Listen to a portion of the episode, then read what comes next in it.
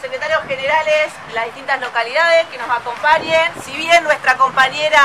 Sandra es la que hoy asume en el Tribunal